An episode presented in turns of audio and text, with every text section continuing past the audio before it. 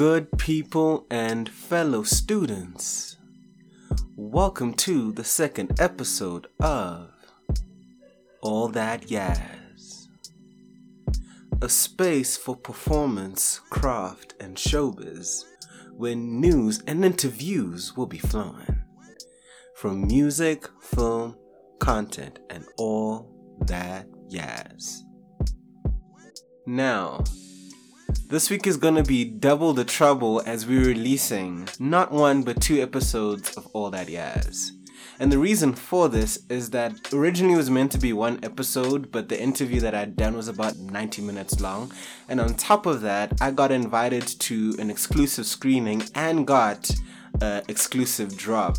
And I didn't feel that putting all of that content into one episode because it would have been over two hours long would have been fair. So we're going to be doing the news and review section for the podcast today, and then around Sunday, Monday, the full interview is going to be dropping. And what an interview it is because I got to speak with a great force within the music and entertainment industry who is currently the A&R manager of Sony Publishing Africa.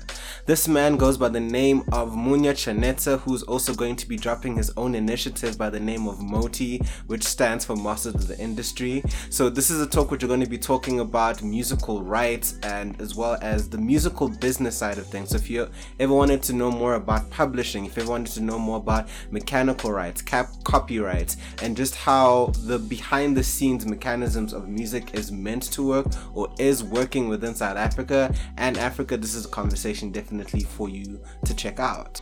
But for today and for right now, we're just going to be focusing on the news and the review section. So I'm going to need you to strap in because we have a stacked lineup today of content that we have to get through.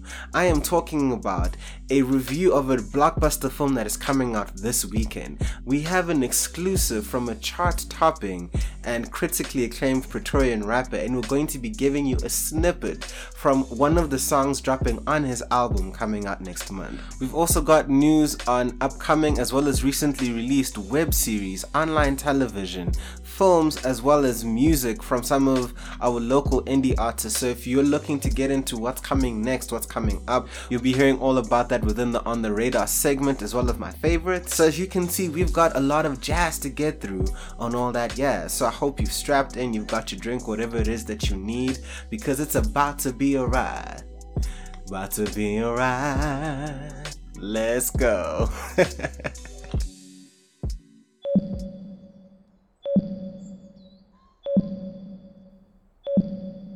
All right, it is time for On the Radar. Now, this is a segment where I talk about upcoming or just recently released pieces of entertainment that I think you guys should be knowing about, or at least that I know about. And we're going to be starting off with film content, move on to television and web content, and then finish off with the music this week. And starting off with the film content. So, last week, Empire Entertainment was gracious enough to invite me to a pre screening of The Hitman's Wife's Bodyguard, or The Hitman Wife's Bodyguard, I think I said said that right the second time around. So this is the sequel to The Hitman's Bodyguard, which came out in 2018, starring Ryan Reynolds and uh, Samuel L. Jackson. It was a very fun action comedy in which uh, Ryan, Ryan Reynolds is essentially playing the body. It's actually in the title of the name. Was playing the bodyguard to a hitman, and that hitman was Samuel L. Jackson. And it was a very, very much double dual pairing. Neither of the characters liked each other because the hitman didn't want the bodyguard and all that type of stuff. And now we're returning, and essentially where we're kicking things off is that Ryan Reynolds is now suffering. Uh, I don't we can call it PTSD, but he's having recurring nightmares about his time with the bodyguard, and his therapist essentially tells him that you know what, it's time for you to forget about bodyguarding for a while, take a break, and let's leave. And just as he does this, he is met with the wife's bodyguard, who's played by Salma Hayek, who's also in the original, and now she has she's roping him in with violence, with all the violence in the world, to basically find a way to get back Samuel L. Jackson's character as he has been kidnapped by some high level operatives. That is in the basic way, the most basic way to basically describe what the plot of the Hitman's Wife's Bodyguard as well as the Hitman's Bodyguard without revealing any spoilers whatsoever. So the Hitman's the this franchise is very much an action comedy um, um, spectacle. So it's blockbuster, it's Skopskit Donner, it's jokes all around. And the original, I was a very big, very, very big fan of the original. Um, I love Ryan, Ryan Reynolds and Samuel Jackson. I think Ryan Reynolds, in terms of actors who came in within this century or the, within the last 15 years, has been one of the most consistent um, comedy leading men. And Samuel Jackson needs no introduction in terms of anything whatsoever. Sam, um, Salma Hayek is also a brilliant actress. So the pairing of the three is something which has always been great, and the first movie really capitalized on that really well. Now, when it comes to the sequel, The Hitman's Wife's Bodyguard, I didn't like it. And I just want to I want to qualify when I say I didn't like it. Not that I said I don't think that it's an enjoyable movie. I do think that um, if you're a person who likes Skopskit and Dona and likes escapism and really goes to the cinema to escape and not to necessarily and to switch off even sometimes and just get some great large scale blockbuster entertainment, I do think this film has a lot for you in terms of its explosions, in terms of the jokes, in terms of the physical comedy that all of the actors have to do. Um, all of the actors have great physical comedy within this. Ryan Reynolds and Salma Hayek particularly carry the brunt of the physical comedy with Ryan Reynolds really leading that that fold. So from an entertainment perspective and from that that type of perspective, there is a lot that it gives, as well as Morgan Freeman, who I think actually has my favorite role within the entire thing. He is a scene stealer in this. Whenever he came on screen, he basically shifted the tone of the film, and there's a lot from the cast. The cast really comes to play within this film, and I cannot stress that enough. However, I'm not a fan of the story. I don't feel like the story that we got was a fully fleshed out story, and that whilst there are a lot of jokes for a great deal of time, it feels like there are a lot of jokes happening without actual story moving forward. There were parts of this movie where I felt myself getting disconnected because the story wasn't moving as forward as much as the hijinks and the action and the comedy were. So for me, I personally didn't enjoy the film as much as I was hoping to, specifically because I really liked The Hitman's Bodyguard a lot. This film, in terms of story, doesn't live up to that, but I do think that it is a blockbuster experience for people who just want, and I know there are people who want to just watch blockbuster films and go and switch off and go to another world. So for those people, I do think this is an enjoyable film. But for me, I personally didn't like it, but I do have to be honest about that. And now moving on, coming from Showmax, there is a local film by the name of Pearls of Wisdom, which dropped on the 14th of June. Uh, so this was their Youth Week movie, and it's a movie which is centered, it's a coming of age movie centered around high school people. So the basic premise of this is that it follows this young girl with a big dream of becoming an actress. And she goes to the Johannesburg School of Arts, which I think was shot at NSA, the National School of Arts. And she, she goes there because she believes this could be the key to her future, because this is a place where she can explore her passion and her dreams will be supported. But it's now going through the trials and tribulations of being within that type of high school and seeing if she actually is the performer that she thinks that she needs to be to go and succeed. So if that is the type of film that um, interests you, definitely go and check that out. I haven't watched it yet. I'll probably find some time to watch it this weekend or in the uh, upcoming weeks. And then on Netflix, there's an African film by the name of Kambili the Whole 30 Yards, which is coming out this weekend. So by the time this drops, I believe it should have already been out. It's called Kambili the Whole 30 Yards. And it is following the titular character by the name of Kambili, who is irresponsible, spoiled, and quite, um, money she spent a lot of money. So she's within her late 20s and she's about to turn 29 and she now has this um, ticking time clock is that she really wants to get married before she turns 30. So which is why it's called the whole 30 yards. So however, after getting suspended from work to due to her own faults, she goes on a date with a boyfriend and he breaks up with her and now she's now stuck into seeing how it is she's actually going to get 230, I believe, with the ring. I think that's the the basic premise of it. That's what I kind of got from both what the premise states as well as from what the trailer kind of states. It feels like it's a very romantic comedy esque film, one of the romantic comedy esque as well as I like to call it um, second stage coming of age s coming of age where you're now becoming like an adult adult type of film. So if you want to check that out, that's on Netflix. I do believe it's a Nigerian film, but I do I just want to double check that I am not telling lies. Um, come it is an it is a Nigerian film. So if you like Nollywood films, um, that's definitely one to check out. Moving on to series next week um netflix is is it the first? The second see the second south african um original of this year jiva so this is a i think uh i've already seen they've already dropped the trailer as well as the teaser. And this is a series which looks like it is essentially step up in that it is following this street dancer who because confronting her fear her fears to pursue her dancing dreams. So if you if you watch the trailer it gives you very step up very um very step up very dance movie vibes.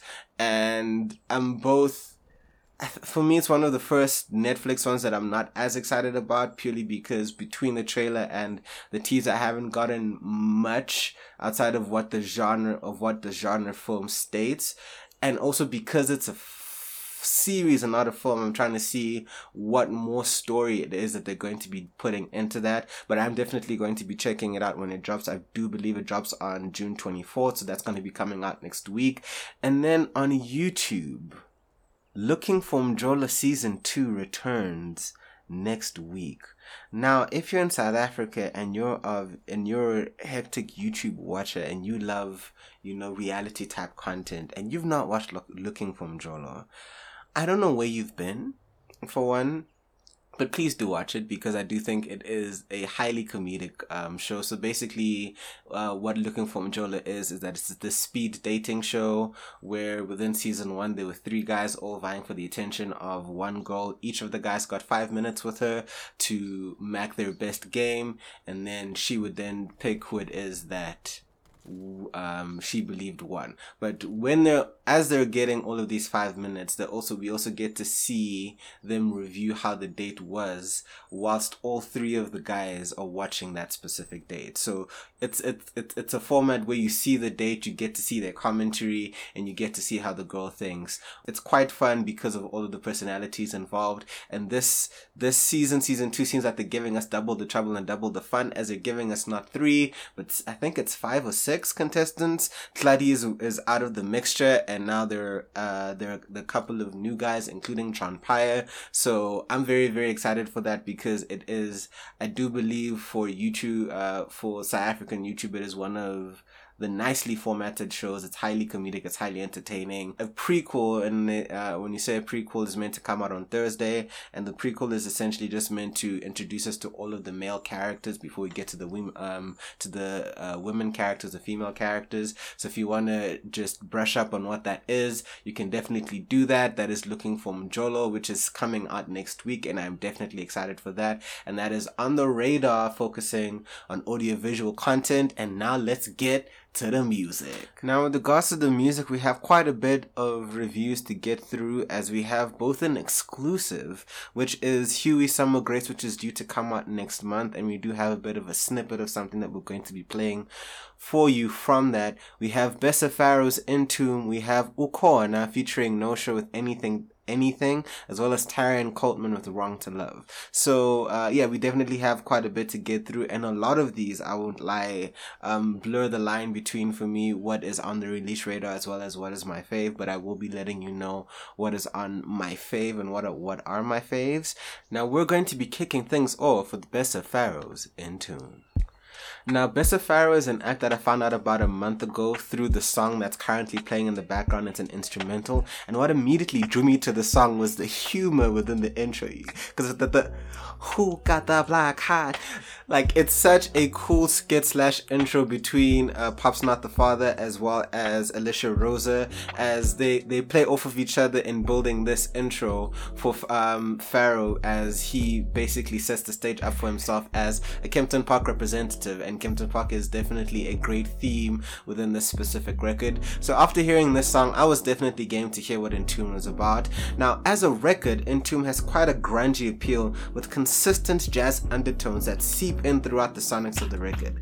Other consistent themes that you can find straight towards being both biblical as well as monarch referenced as Pharaoh positions himself as both a son of God as well as a son of Park, the son of Tupac. And in doing so, the record feels incredibly braggadocious, but to be specific, Bessa Pharaoh's verses consistently lean towards the direction of braggadocious as he's making his own space or making the space in representing the East Rand, or rather the Beast Rand, as he calls it. Now, from a curation perspective, this record is littered with features and it's very clear to understand and appreciate why most of those features were placed where they were placed. Some of my standouts being Pop's Not the Father, who is a great contrasting energy that appears throughout the record and as a prime scene stealer. Every time he comes on the record, you can really feel his um his energy Debbie, whose verse on Take Me Seriously is one of my favorites, and Kenji, who is oh so captivating as a lead vocalist in Side A's um, outro. And that is a song which I believe actually conceptualizes and solidifies what Entomb is as a body of work because the the medicine and medicine and medicine. The the the actual song is literally referencing the title, and it's where you hear the title actually spoken about the most. Now, as a record, one of the things which I enjoyed the most about this record is that it is not shy on engaging hooks, and I really love a good hook. That's usually what gets me going, and the majority of the hooks here are anthemic and monstrous, and when they're not, they feel appropriate to the tone. So, for example, with the side A outro. And I think that is a great nod to both the writing and as well as the composition and production, which has been held by the likes of Oshoku 808X and Doshi. All in all, I think this is a solid record from first few lessons. I do want to take a little bit more time with it. I really, really did enjoy it. I do think that it's a solid record. I think that it, it positions Bessa as a really interesting artist. Going forth, however, with him specifically, I would like to hear how he sounds slightly looser, as most of the looser and less intense elements and moments within the record that I enjoyed the most were carried by the features. So I would be intrigued to see what the tone, what that specific tone, a less intense and a less and a more looser tone, sounds fitted on Bessa Pharaoh. So within the projects, my current favorites are definitely been Side Outro, 35 Degrees, and Take Me Seriously. With Ben and Take Me Seriously, I think edging out as the current favorites of the moment. Oh no, they don't wanna like this. Who the fuck lied to you? They can handle that shit. Oh no, they don't wanna like that. Give it to them, probably throw right back. Oh, oh. they just here to stay afloat. Louis Yachty's come and go. You compare to me if you can even fathom what I wrote. My nigga, are you hearing me? Moving on to then what I think is, in terms of just pure songs, what might be my favorite song of the songs that I've listened to thus far this week for the show. Ukhona and No Show with anything. Now, anything is such a cute song, guys. It's so cute. It's a song which is available on SoundCloud only at this point in time. I believe I haven't seen it anywhere else. But Ukhona describes it as a song that he wrote when he saw this girl at the club.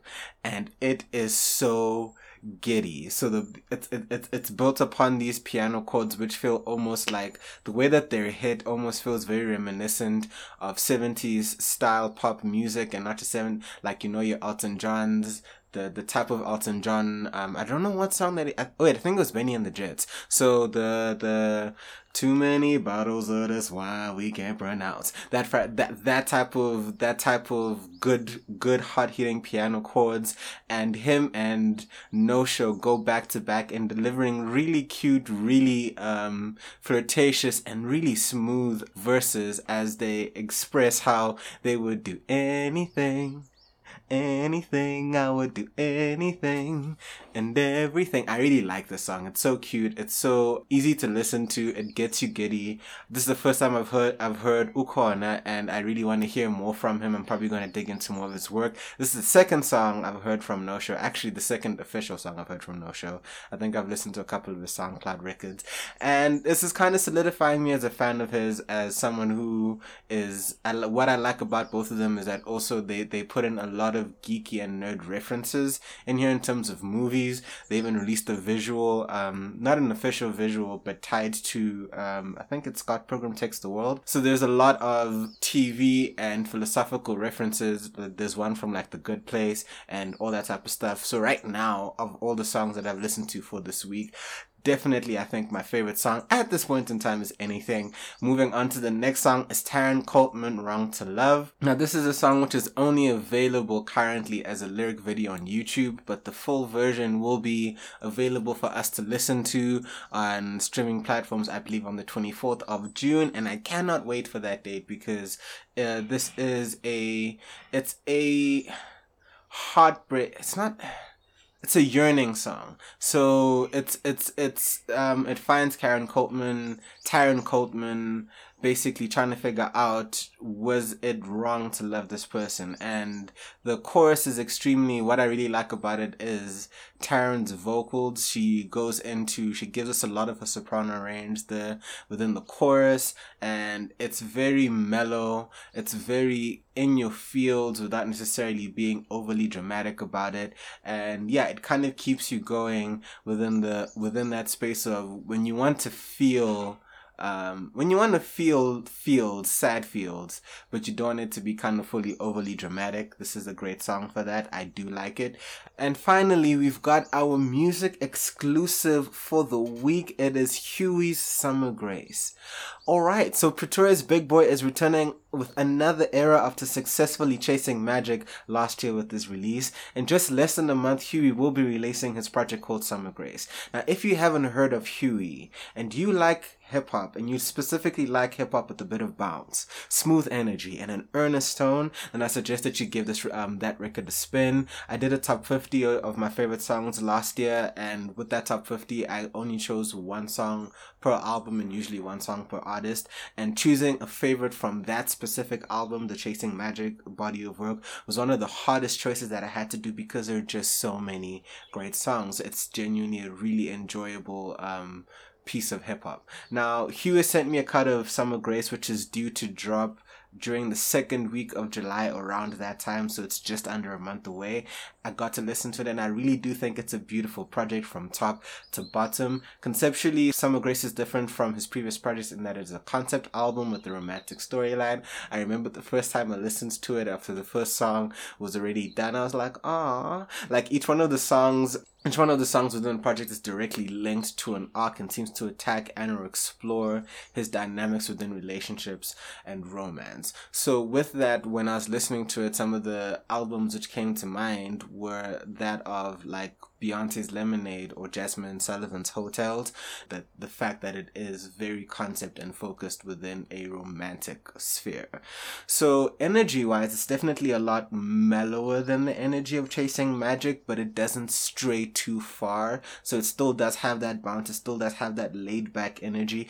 One of Huey's greatest skills, one of his one of the things which which is like signature Huey is his laid back energy, his cool vibe, and within this specific um con within the specific body of work, we get to kind of also see the drawbacks of what that laid back energy can have within a relationship or within more intimate settings. Um, and I'm speaking about that creatively, not necessarily as within the body of work let me rephrase that. I'm speaking about how that manifests and how that can be a problem within intimate relationships. So, but as a record, it's definitely um, easy listening. Despite it being low, um, mellower, it packs as many punchlines, engaging flows, and hooks to keep you engaged.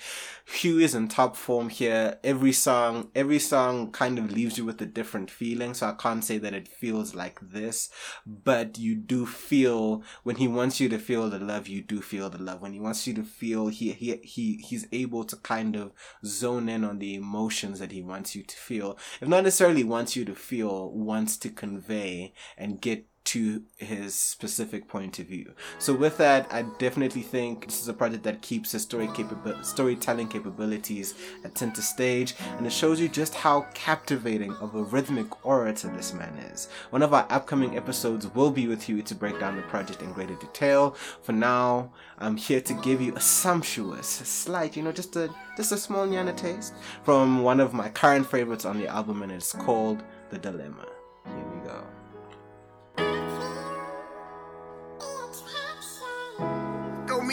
Johnny? Yeah. Yeah. Yeah, yeah. Uh, thankful to meet you. I'm thankful to be here. Yeah. Thankful for music, I think we should be clear. Don't compare Huey to none of these niggas. I'm really one of one, the second coming. Nobody realer. Love, you should get to know me. Put my heart on my sleeve, I'm nonchalant, pretty unbothered, it often would seem. But my brain working on overdrive. I'm thinking all the time, before my demise, I'ma rise to be a legend's height. Now, did you hear that?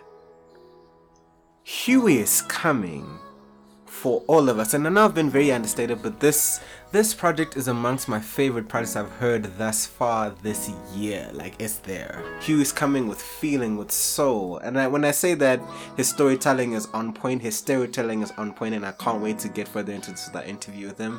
But for right now, that has been a taste of the dilemma. And there you have it. That is our roundup for this week in terms of just purely content. Like I have said, we have an upcoming interview coming releasing on Sunday, Monday. I'm giving you two days because this week we've had a lot of unscheduled power outages and I'm way behind schedule. I'm not sure if it's going to return. So if, if it does, I'm hoping that it's out on Sunday. If not, it's going to be out on Monday. And then we'll be talking with Munya Chanetsa, who is the current A&R manager of Sony Publishing. We're getting getting into all things copyright rights, how to function within the music business, as well as his journey growing within the music industry to then launching something which is going to be coming out in August called Moti Masters of the Industry. So do definitely listen out for that. Thank you for listening. Uh, do reach out to me if you want me to listen to your stuff, to talk about your content, or if you just want to talk about whatever's happened this week or whatever's going to be happening.